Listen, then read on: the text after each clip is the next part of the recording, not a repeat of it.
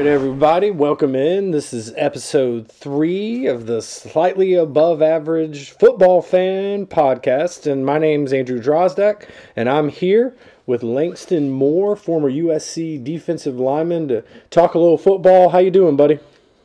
I'm doing good, man. You know, just always, you know, it's my my favorite worst part of the year. You're supposed to be working on your your resolutions, but it's also like good football time. So, you know, all the eating goes out the window, right? I hear you, man. Absolutely. That especially when Super Bowl weekend hits, man, all that stuff goes away.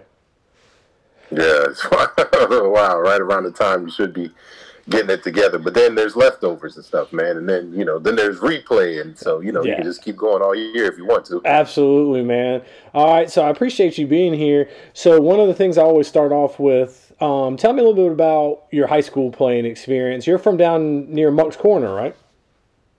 Yeah, yeah. So a little bit, uh, a little bit, keep going down. Uh, you cross that last bridge before you get to uh, Folly Beach. And I, I grew up and played at James Island High School. So it was, uh, myself, uh, Cedric Williams, he played there. Then this guy, Roddy White, messed around, went to another school down in Alabama. Mm-hmm. I don't know what was going on with him. Um, we didn't, you know, that's no fault of anybody else. It's just Roddy was more of a wrestler. and He came on a little bit later. And then, uh, of course, um, I played with uh, the famous Gamecocks' younger brother. I played with uh, Hank Campbell, who is also the, the younger brother of the big – big. No, I played with John Campbell, and his yeah. big brother Hank was, of course, the the star who made the tackle against Tennessee. You know, all those years yeah, ago. Yeah, and all definitely. All right. So when you were in high school, um, were you strictly defensive line? Were you OL? Did you play a little tight end? Everything, man, everything. So I mean, nah, I, I wish tight end. Said was the tight end. They let him be like the the the, the stand up rusher and tight end, but then you know eventually he played offensive line. And for me, I played pretty much O line and D line until um, Coach Sharpie came in, and Coach Sharpie, the younger son of of the son who is um, is actually the, the head football coach and athletic director over there at Brookland-Cayce right now. Mm-hmm. And so he had a bunch of experience being, being a coach in college, and he was a Clemson guy, and he just kind of fresh out the ranks. He was like, man, look, let's try to use Langston not just on the offensive line, but let's put him play some fullback, play some different H back. So basically, just telling me I was just going to be like the sixth offensive lineman, but it sounded good to me, and they let me change my number, and um, we ran a bunch of power and lead, and uh, they threw me a bone one time, and I scored a touchdown. I had like a 15 yard run on like a two yard actual play, like the ball was at the two yard line, so I ran like laterally like 10, 15 yards just to kind of show how fast I was, but all in all, that that was kind of the thing that helped me just uh, become more attractable because I was never going to be a, a, an offensive player in college, but uh, it just showed just kind of the athleticism and. As soon as that started happening, man, my senior year, I mean, I had some offers um, going into my senior year. I went to a bunch of camps. God, God, God bless my parents for having the money to to pay for me to go down there and do that, and that actually got me some exposure. I went to a Georgia Tech camp. Um, George O'Leary and at the time, the defensive line coach was a guy named by the name of Lance Thompson, who was down there, and he was recruiting a bunch of guys who looked way better than me. and uh, Lance didn't even look in my damn direction, rightfully so. He knew talent when he saw it, or the lack of talent. And then I had a chance to go and, and, and go to summer camp up there at Carolina with Brad and all those guys when they're in there. And that's how I actually got connected with Coach Long. Coach Long was just, you know, phenomenal. And after about the first quarter of practice, Coach Long was like, "Man, you don't." You know, you're not rotating. You're just gonna stay over here with me, and that was kind of like his way of like recruiting me the whole time, because mm-hmm. um, Cedric was already at school at Carolina at that time, and then there was kind of you know I thought I thought they knew who I was. I thought you know in your mind your legend's a little bit bigger, and then um, and just kind of from there, South Carolina offered me, um, and then of course that season happened, and they they didn't win any games. Uh, they won one game. Let's not disrespect them. They won one right. game, and then um, shoot had a had a chance to, to get recruited by a whole bunch of other people. So that's when like the Florida States came along, um, the Virginia Techs came along, the North Carolina States. But it's funny because I mean all of that was because of relationships. Yeah, I was I was good, I was solid. Um, you know, I was ranked in the state and all that stuff, Shrine Bowl and all those different things. But the only reason I got to Florida State it was because of uh, the relationship um, Coach Sharpie had with um, with Mickey Andrews and all those folks down there as a defensive coordinator. So having those South Carolina ties, if you go back really deep, uh, same thing with Virginia Tech. Ricky Bustle was a Summerville guy was the offensive coordinator. He's the guy who got that number seven Michael Vick guy to finally figure out what to do at quarterback. Um, and so that's how I made those connections with Coach Beamer and all those things. And you know, it was one of those deals. It was you know they they got me into the door. I was the one that had to walk through it, and um, luckily it worked out. And you know, figured out I was going to go to South Carolina a little bit after all of that. I hear you. I hear you. So when you get to Columbia, um, tell me a little bit. I've asked everybody about this. What was the difference in complexity, maybe, of the football y'all were playing at Carolina compared to what you did at high school level? You know, was it more detailed? Was it more complex? Or was it just a higher level of competition? Uh, all of the above. I mean, I always say, man, the first things Coach Holtz and them cats taught me was how to like win a football game. I just always thought, man, you score more points, you just dominate, you just run the football. Like, nah, like there's really a method to the madness. Field position and you know all the little details matter. And so, I mean, that's the thing about high school football and, and high school programs, and that's how you can kind of see where like if you get a good culture and you can kind of cultivate and do some things where like everybody's running the same thing and the execution is on point you know, you can get away with not having a lot of talent in size. Well, I saw at James Island, we did have some talent. We had a good, a good bit of talent. We actually had, you know, at one time, two Division One guys on there, and like probably another four or five guys that went on to play at Newberry Presbyterian. Oh, by the way, Tony Elliott was on our team at that time. Oh, wow. uh, he went to he went to Air Force, and again, he was going to make his way with academics, and it wasn't going to be football. So, but all of that came back in, and and so that was the biggest thing when I first got to Carolina is that it all there's there, it all matters. You know how you train, how you do all the little. And, and when you're a kid, you just think, man, I'm faster, so therefore I'm better than you. It just depends on how much faster I am compared to everybody else across the country. Maybe I'm top 15, top 10, but nah, that just shows you like you know talent is not everything but it does matter and, and, systems and culture and how you do a lot of those things and that's what like the iowas and all those things coming to mind, and, and that's why it's no surprise to me that Coach Holtz is who he was, is the, you know known as a turnaround artist. Him doing it at you know Minnesota, Arkansas, of course South Carolina.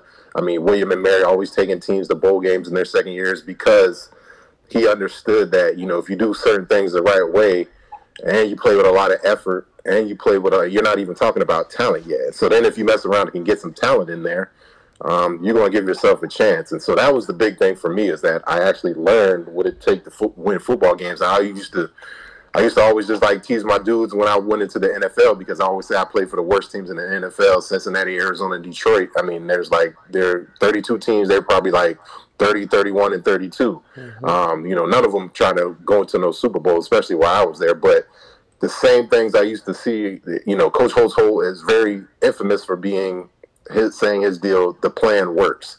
And there is a football plan. And it's toughness. It's all these. I can I can just go down and line by because that's all we ever did. And as long as you follow the plan and checked it all off, you're gonna win every game. Doesn't matter if it's Alabama. Doesn't matter if it's Notre Dame. Doesn't matter if it's whoever.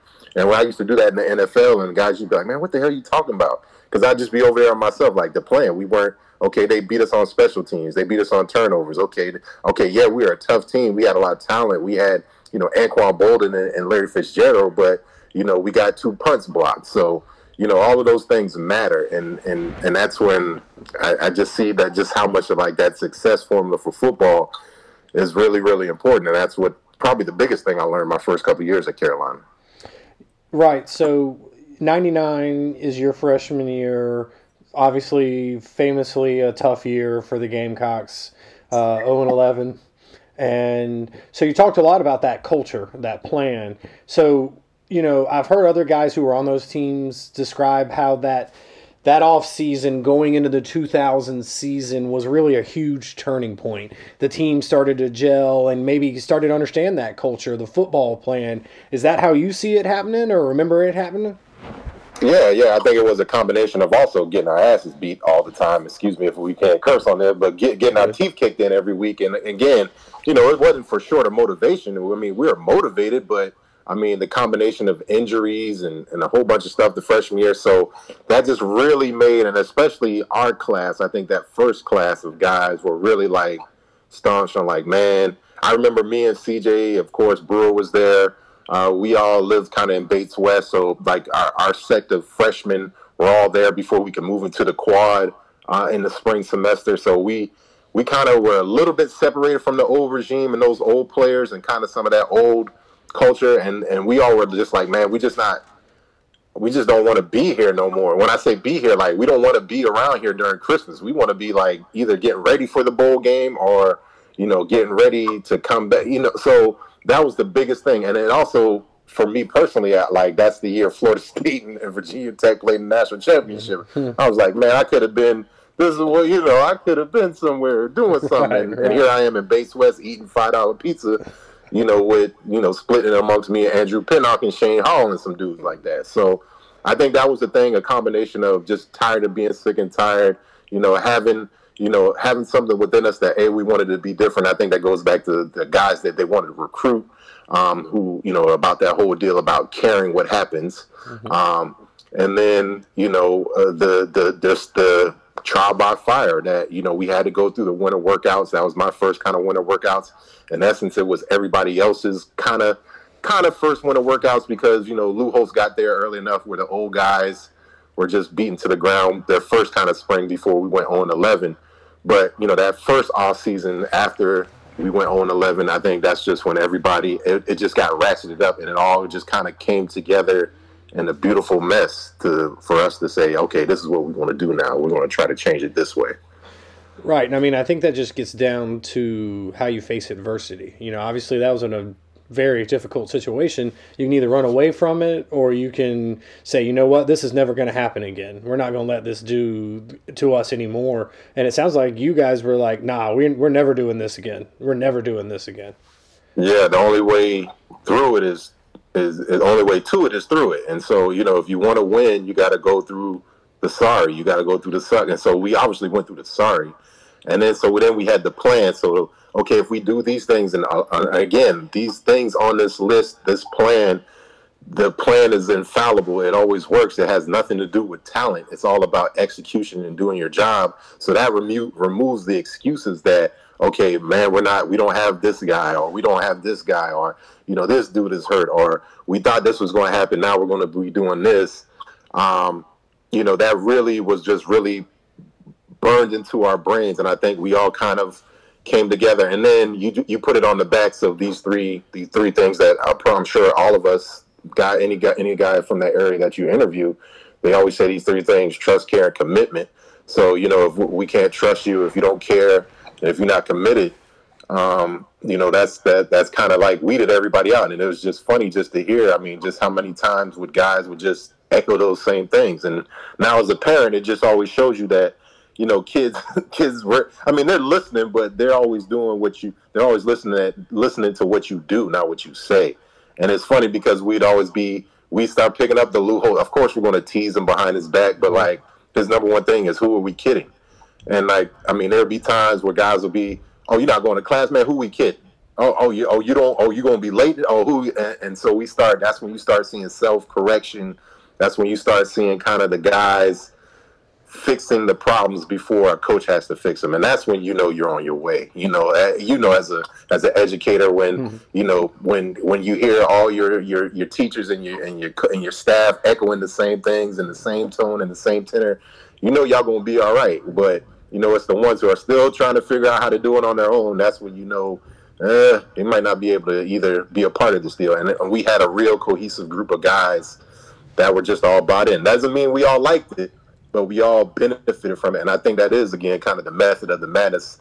You know how Coach Holtz set himself up to be, you know, uh, you know Palpatine and the Star Wars. We all kind of like hated him, you know, but you can't do nothing to him. But then there's Charlie Strong, and then there's Skip Holtz, and then there's a bevy of just older guys who have been around the block. The Dave Roberts, the you know, so those were the guys to be like, you know, coach is kind of right, but you know, and, and, it was just that perfect mix of I hate this dude, but he's right for me. But like it was, it it, it was it was genius, and that's why I always say was the gift of Coach Holtz was not that he was able to call the right plays, but that he could just figure that stuff out. Well, and he was at that different level that old school mentality. If all of you guys are mad at me, you're focused and you know, like if I'm if I'm the empire of of uh, the dark side, then man, it's focused. We got to we got to show Coach Holtz, and he just he played that perfectly. And you know, there's old school coaches who can do that. And you know, I think at times, obviously, I've never been around it, but Nick Saban, I feel like, can be a guy who can be like a taskmaster and go, y'all might hate me, but y'all are all focused on one thing together. One hundred percent. Uh, him, the the Sean Paytons of the world, the Jim Tressels of the world, the uh, the, the the the the the the out there in Iowas of the world. I, I think there is that. Um, now, now I will will say, you know, the ones who adjust with the times uh, are the ones that can continue, and I think Nick has done a phenomenal phenomenal job of doing that. You know, not just football philosophies, keeping the core tenets of stuff, the process and different things, but you know, at one point you're going to tell me Nick Saban's like, man, we're going to run a five spread, you know, right. offense. Like, hell no, he's not there. Uh, but he he knew this is the way the game is going. RPO is the same way with Bill Belichick. Now, again, Bill may be too really staunch and, you know, just no fun, just kind of that real, you know, methodical kind of deal. But then he can always lean on, you know, this is the NFL. You know, you're either going to be a pro or you can go, go somewhere else. It's really tough in college. And that's where you kind of see the balance of guys, you know, balance trying to be liked – but also trying to figure those things out. I think Mack Brown is doing a really good job of doing stuff like that. And that's where I also say, you know, that's kind of the deal with Coach Holtz, where you know that that type of deal wore off after about year three or four. And so there's stories out there about you know what was happening with transition, and you kind of see that with Coach Holtz, where he was at at other places where um, you know around year three or year four he was he was getting out of there and going to a bigger and better job. But at that point with South Carolina, um, I think he just wanted to get us to a point and, and, try to make that transition. Of course, you know, his wife overcoming at the time with, with cancer for mm-hmm. the 2nd mm-hmm. time and all those different things. So rightfully so, I think he had he had done enough. But yeah, man, I think the ones who are able to be who they are, be authentic. Um, you know, not saying you got to dance, but if you feel like dancing, you got to dance. You know, but if you feel, I mean, and that's the biggest thing, authenticity, and you know it better than anybody. Kids can smell a fake. You might be able to get them on a weekend you might be able to get them on a, on opening day, but after a while, you know they're going to smell the the BS. They're going to smell the mm-hmm. fake, the inauthentic guy, and that's where I think you just got to be who you are. Right, and that and authenticity is a great point. Like I can remember as a young coach, you know, I was coaching OL, helping out with that, and I felt like, oh man, I got to be this tough guy. I got to come at people, you know. But that's just not who I am. And I realized, you know what, I'm the good cop.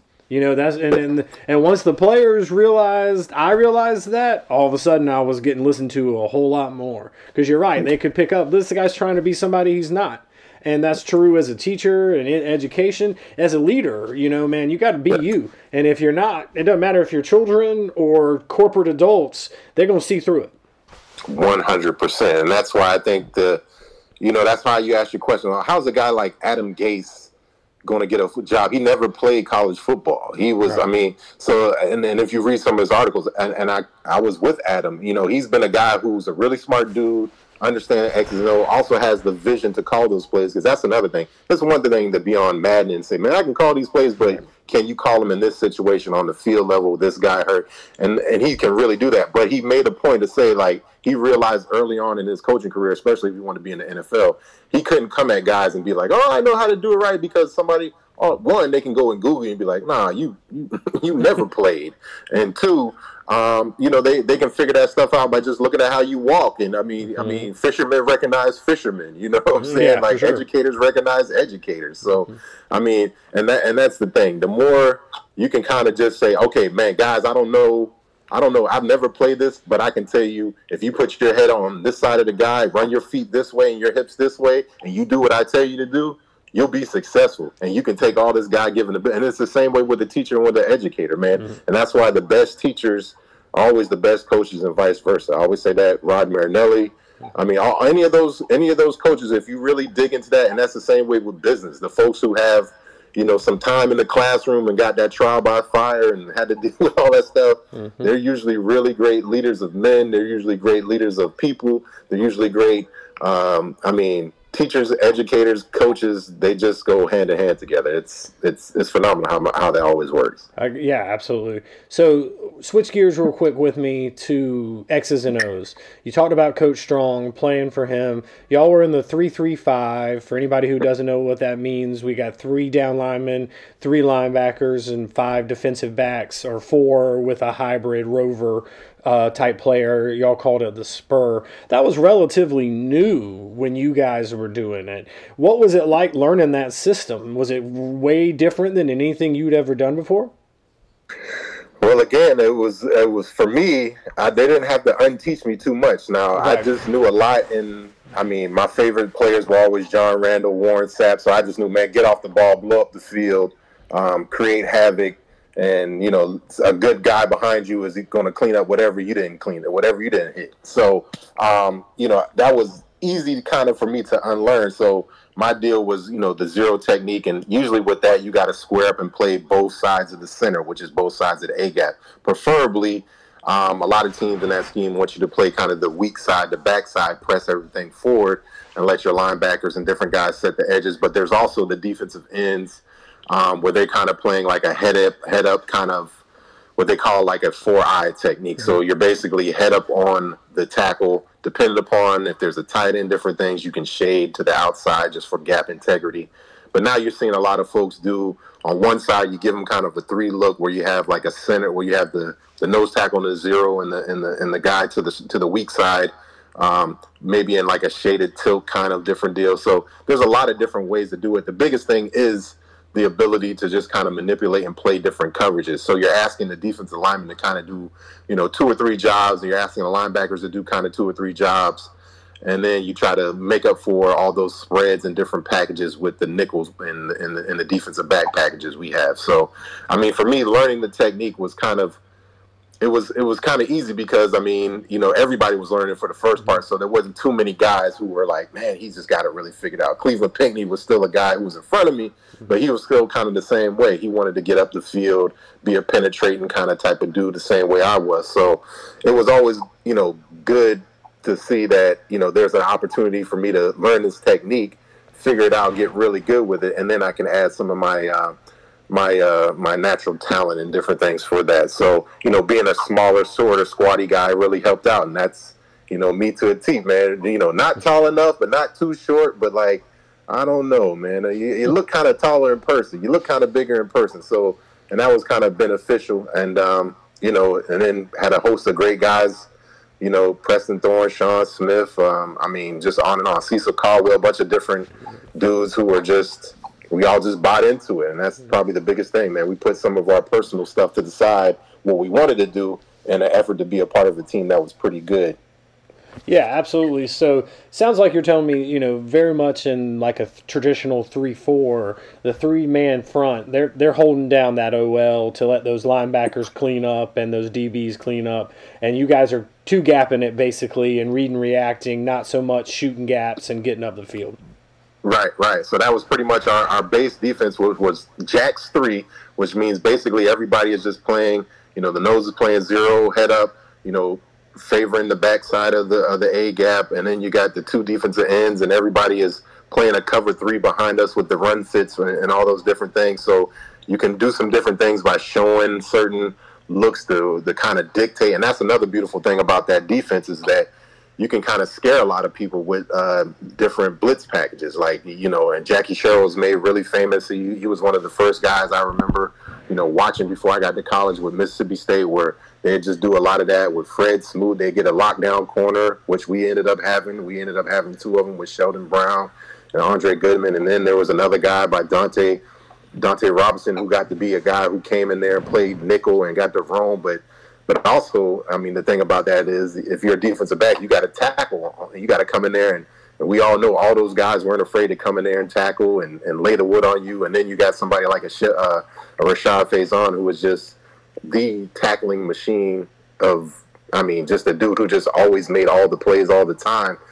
I mean, you got kind of the perfect mix to run that perfect hybrid type of defense, which was not really known and not really, you know, famous. And, you know, that's what we saw our second year when Quincy Carter threw us all those beautiful yeah. picks. And my roommate Dennis Quinn was able to get all those picks, man, it was uh, you know they just hadn't seen those things before. So just doing simple stuff, a lot of times was able to you know disguise and different pre-snap things can really just fool people, and we just ended up just playing hard and, and doing not a lot of blitzing a lot of times.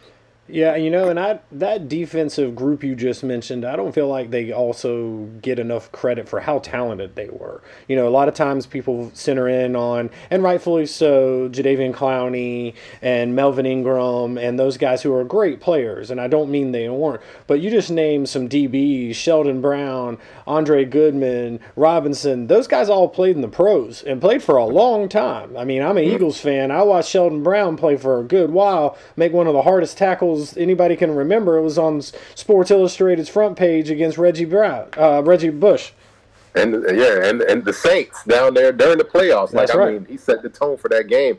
Uh, and we just had the other thing is we had a wealth of talent. I mean, it's crazy to think that Dunta Robinson was a top ten defensive back pick, Right. And we had him in there. I mean, Dave Roberts. I mean, God bless. I mean, he made him tough, and like every day, the linebackers and the defensive backs had to go do inside drill. And there, I mean, if you know anything about DBs, they're not doing any of that type of stuff. And every day, that's what they had to do.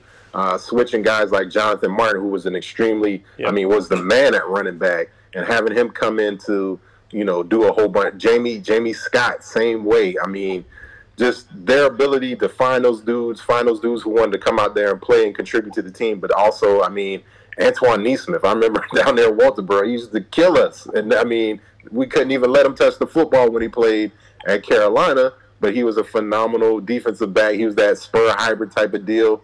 And those dudes ended up all getting NFL shots, you know, getting opportunities just because they were just great football players with a whole bunch of talent. And um, I mean, it goes on and on from Corey from Corey Peoples to I mean DeAndre Allen, freshman All American. I mean, he was a track dude, but for them to understand is like, man, we can get this athletic All American track hurdler to come out here and play safety. And oh, by the way, he's from Mississippi. He got he got something to him. So, I mean, we was extremely extremely talented. We just didn't know how good we were at times. I mean, Kalimba Edwards Yes. just sitting out there hanging on the on the periphery playing. He doesn't know if he's going to be a defensive end or a linebacker, and I mean he's six five, six. six uh, it's uh, it's wild, man. It, it was wild, but again, I think that was kind of the, the the perfect mix for us to man. We got something, but we're not that good, but maybe we are. But I know if we all stick together, we all can, you know, we all can do something together, and that's kind of the sentiment of that defense, and and it shows because we're top twenty, top fifteen defense all those years. Even the year we went 0 11, we were, I think we were top twenty defense. Yeah, absolutely. So, real quick, I think you guys would have been on the same teams because I got to ask you about one of my favorite nicknames of all time. Shannon Wadley was on those The body right? bag, The man. body bag. man. The body bag. So, first of all, that's one of my good buddies, David Bowen's favorite Gamecock, and just loves that nickname. Shout out to Dr. David Bowen. But how do you get the nickname the body bag? Because it sounds like you got to be a hitter. Uh, back when they used to let a lot of, uh, I guess they call those helmet to helmet now. We just call them clean, wrapped up, square up tackles. Yep. Uh, them back tackles, as we like to call them. You know, now I always say, man, we don't see no knock 'em back when you hit somebody. And now I just feel like the old guy. And the only thing I'm not talking about is like the flipper in the forearm now. But I mean, that's that's what he was, man. Top Shannon Wiley was a guy who just played with that leverage, played with you know that natural knee bend, and it's a, it's something you probably don't hear a lot. But knee benders are jawbreakers, and Yeah. a lot of guys now want to want to grab guys around the waist and bend at the waist. But Top just always played with that constant knee bend, and at any moment it was just like a like a mousetrap or like a snake, man. But with a whole bunch of force behind it, and it just puts you on your back and. You know, famously, I think that was the Mississippi State game. Yes. Was that? I'm trying to think. Was that Mississippi State game the same game that Eric Henry actually threw the fade? Tuck? Was was that the same game, or was that maybe the year before? I don't know. Possibly, it could be. I gotta go back and check. But I mean, there's a YouTube clip out there where Yeah. he. I mean, I think those were two different years, if I remember right. But yeah, I know what you're. I remember the hit for sure. Uh, it was because they were just- both kind of day games. I know they were both Mississippi State. Um, and I know we didn't play Mississippi State back. I, I don't know. We might have, but I gotta go look. That might be some Maybe it was the same like game. But- it's hard to remember. but top Shannon Wiley just laid. I mean, laid Yeah. this dude out, and I mean, same deal. I mean, not a guy who's going to talk, but man, you better be you better figure out what 41 is on your team, and and the guy next to him, 44, Kenny Harney, who's oh, yeah. again uh, just a, a, guy who just basically a Levon Kirkland, but maybe 20 pounds less. Right. you know what I'm yeah, saying? Yeah. Um, just a guy who would just those guys would just dump you, man. And that's the other thing you need in that type of defense. You can't have you got to have a tackler. You got to have those linebackers who can go sideline to sideline, but they also got to have the ability to get internal pressure. They got to be able to cover. Uh, and, and so you're just asking a lot of those dudes. And I just remember you know, Coach Koss was already losing his hair, God bless him. But you know, always just all the nuance and all that stuff. You know, you couldn't just be a one-trick pony in that defense, and, and, and those guys were definitely very, very well talented, man, for sure. Yeah, and you were talking about uh, all of that. I mean, the the amount of things you got to be able to do. You got to have the size, get through the line on a blitz, but you also got to be agile enough and be able to get back in your back pedal and get wide and go cover. And and that's hard to do. I mean, mm-hmm. to be that big and move like that almost isn't fair. And some of those guys were really, really good at it. Absolutely, man. And, and um, I mean, it's you know, I, I, wish all those dudes would have went on and had ten year careers, but I mean, they're all doing phenomenal things now. I think uh, Shannon's working with the uh, with a CSX or possibly with another uh, transportation company, and, and Kenny, of course, is in law enforcement, and and so man, just um, just great dudes and guys who just would, you know, great teammates and just fun to be. I mean, Andre Offering is another guy I'm thinking of who, mm-hmm. I mean, I'll never forget all the stuff Andre Offering had to do and how all the injuries he had to play with and, you know, all of us and just enjoying that time together at that first bowl game. I mean, that was, those are things I'll never forget. And now, you know, he's over there still continuing that transition, uh, tra- tradition over there at Dutch Fork with all of those state championships That's and right. coaching those guys up. So remind me. I know you guys did the pod about the um, the fight against Clemson. You were on that team, right? I would, I would, I just got into the NFL, okay. so I got drafted in the 03, and that was my second year in the NFL. So, gotcha. which was crazy because um, my defensive line coach at Cincinnati at the time was a guy named Jay Hayes, and uh, his brother Jonathan Hayes is the real fa- is the real famous one. He played for the Kansas City Chiefs, um, XFL head coach, a bunch of different things. But Jay uh, was at Notre Dame. He knew Coach Strong and obviously Lou Holtz, and we'd always kind of had sidebar conversations about, man, what's going on? And I remember that fight going on, and of course, the night before was the Pistons mm-hmm. and the and the, and the Pacers, and so that was already kind of in everybody's mind. And we were at the hotel the next day, and they were just playing the Clemson fight, and Jay was just like, man, what the hell's those South Carolina dudes doing? I'm just like, oh man, you know, just but I had no idea what was going on, and then I you know, get the calls from everybody a little bit later on, Preston and everybody like, yo, it, it went down. Da, da, da, da, da, da, da.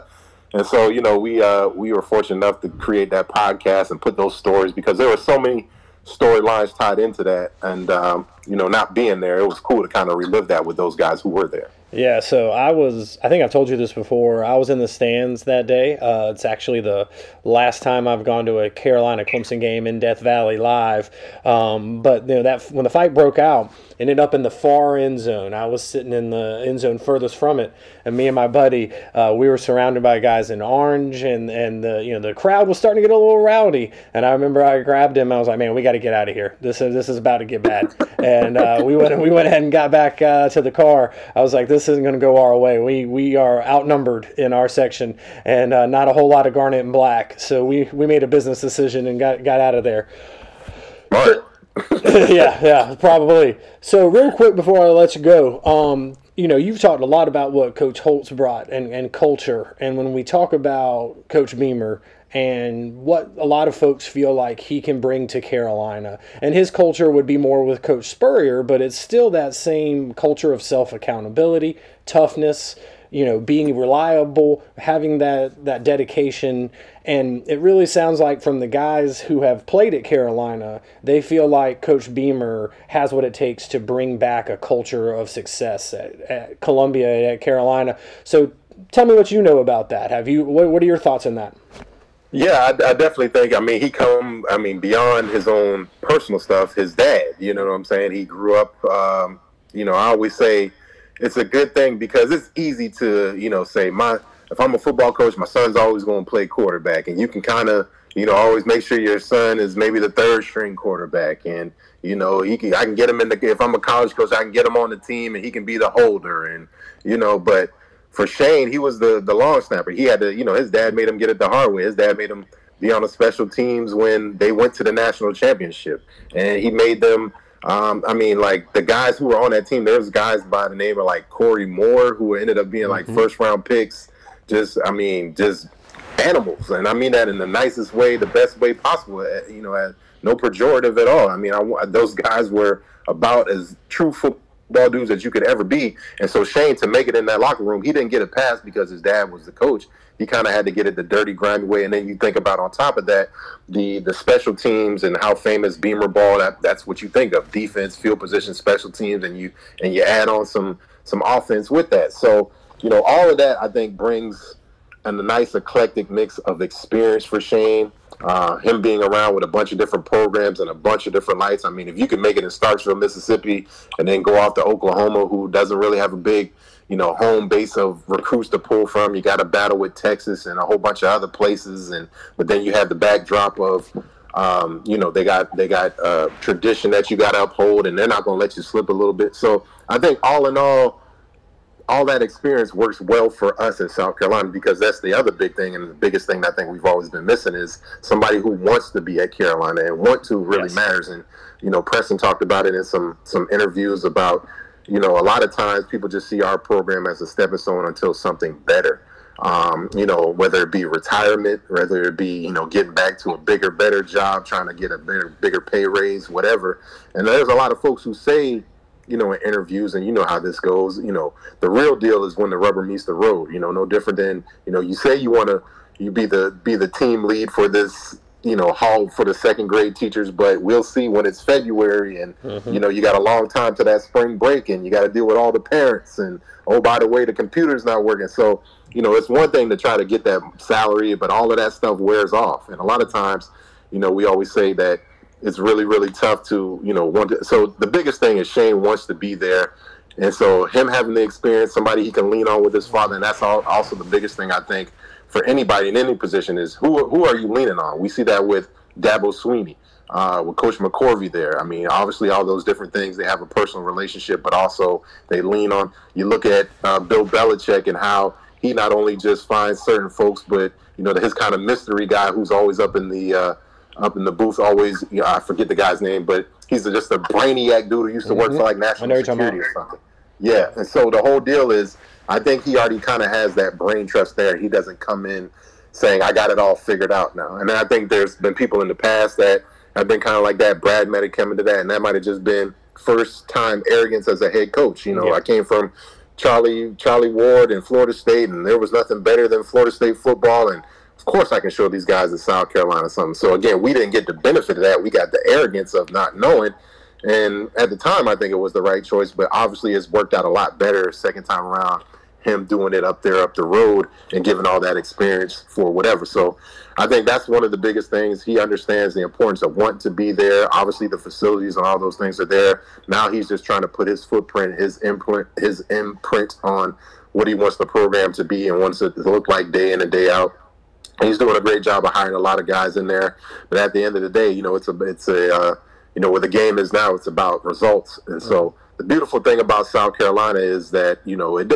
As Jay says, Jay Phillips always says, man, it's, it's not going to take a national championship, but if we can be consistent and put ourselves in a position every three to five to six years to maybe make a run to Atlanta. And then from there, you build up the recruiting mm-hmm. base from there. And then from there, you try to get some consistent years back to back. So, you know, a lot of the stuff that said they, they said couldn't be done has already happened at Carolina. Um, so I think Shane is kind of the perfect person to come in there and inject a lot of that caring and a lot of the stuff that you just can't really put your thumb on, but we all know it and see it when the when the champion takes the stage at the end of the year.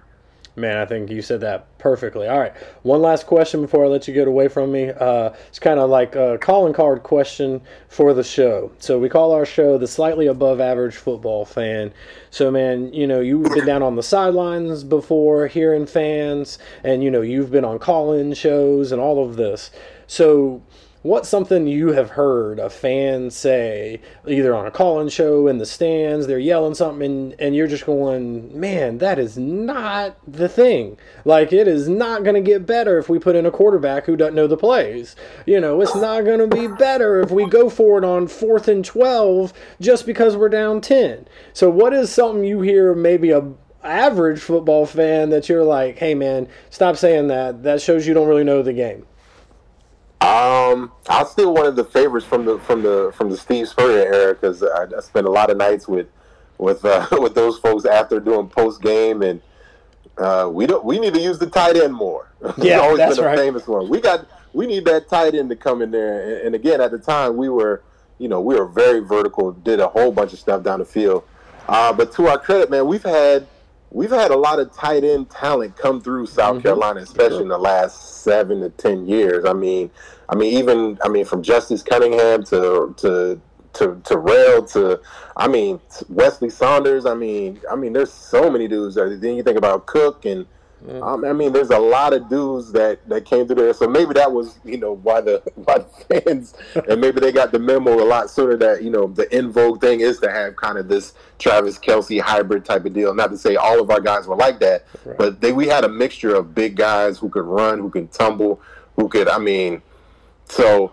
Uh, but a lot of times, man, the answer is not always going to be throw it down to the, down the field to the tight end. And I always say, man, this is the biggest thing that Coach O's always said, and it's it's very true, man. Players play, coaches coach, administrators administrate, man. And the same thing for the fans, man. Sometimes fans just got to be fans, but fan also stands for a fanatic, and you know it wouldn't, as we've known this year, without fans in the stands and all the the, the buy-in, it, it makes it a little makes it a little bit different. But um, you know that's why we love it so much, and that's why you know this game is is is great. It's phenomenal. Absolutely. All right, before I let you go, man, talk uh, talk about what you impress and Preston do. Where can folks follow y'all with the Just a Chicken books and all the other stuff you guys have going on? Give us a little info on how we can see what you guys do. Absolutely, man. We appreciate it. Yeah, we uh we published uh, our first book, our first baby, Just the Chicken, in 2015, and then we uh, released the second one, the follow up, Just the Chicken Little. Uh, that was in 2019, and we'll be completing that little series here this spring uh, at the spring game uh, with the third book. Used to was a rooster, and so uh, it's going to be a cool little little uh, book for us. And all of our stuff can be found on our, our website, athletesandartists.net. Athletesandartists.net. Uh, and also, we try to just make everything super super easy to find. We use hashtags for everything. So hashtag just a chicken, hashtag just a chicken little. Recreated the the fight podcast, which is a seven part series with the with the famous Josh Kendall, who works for the Athletic phenomenal series. We got everything from rappers, from Pastor Troy to everybody talking about that game and everything and all the, the events around it, pre, post, and, and still to this day. And then uh, our kind of third little uh, podcast iteration thing, what we're doing is called the Butt and Gut series, which is where we interview a bunch of linemen, NFL guys, Carolina guys. That doesn't just have to be linemen. We've interviewed big uh, announcers and just how much football food and and, and fun and how all that kind of comes together and, and pretty much how you know food is, is can be a funny thing man. You know when you're when you're growing up in 150 pounds in the third grade people look at you like man you're morbidly obese. But if you tell them you're playing football oh you're right on track man to be whoever. So you know dealing with all that growing up in the south and trying not to be big after we stopped playing football has all been you know a, good, a fun little tale for us to put together. And um, we've been releasing those every week. We got about 10 of those out. And uh, we're gonna keep on rolling those and uh, having those stories, man. We love to just tell stories, man. Storytellers run the world. All right, man. I really appreciate you. You guys do awesome stuff. I can talk about that personally. I've seen all of it. It- I listened to it. I've seen you guys come talk to kids and the great jobs you do there. So, man, thanks for what you're doing. Fans, if you're listening and you're thinking about getting involved in any of that, let me encourage you to go ahead and do that because it's going to be well worth your time. Langston, thanks for being here. Man, appreciate it, Andrew. Thank you, man. Yay! All right, if you liked what you heard, be sure to rate, review, and subscribe. We'll see you again next time.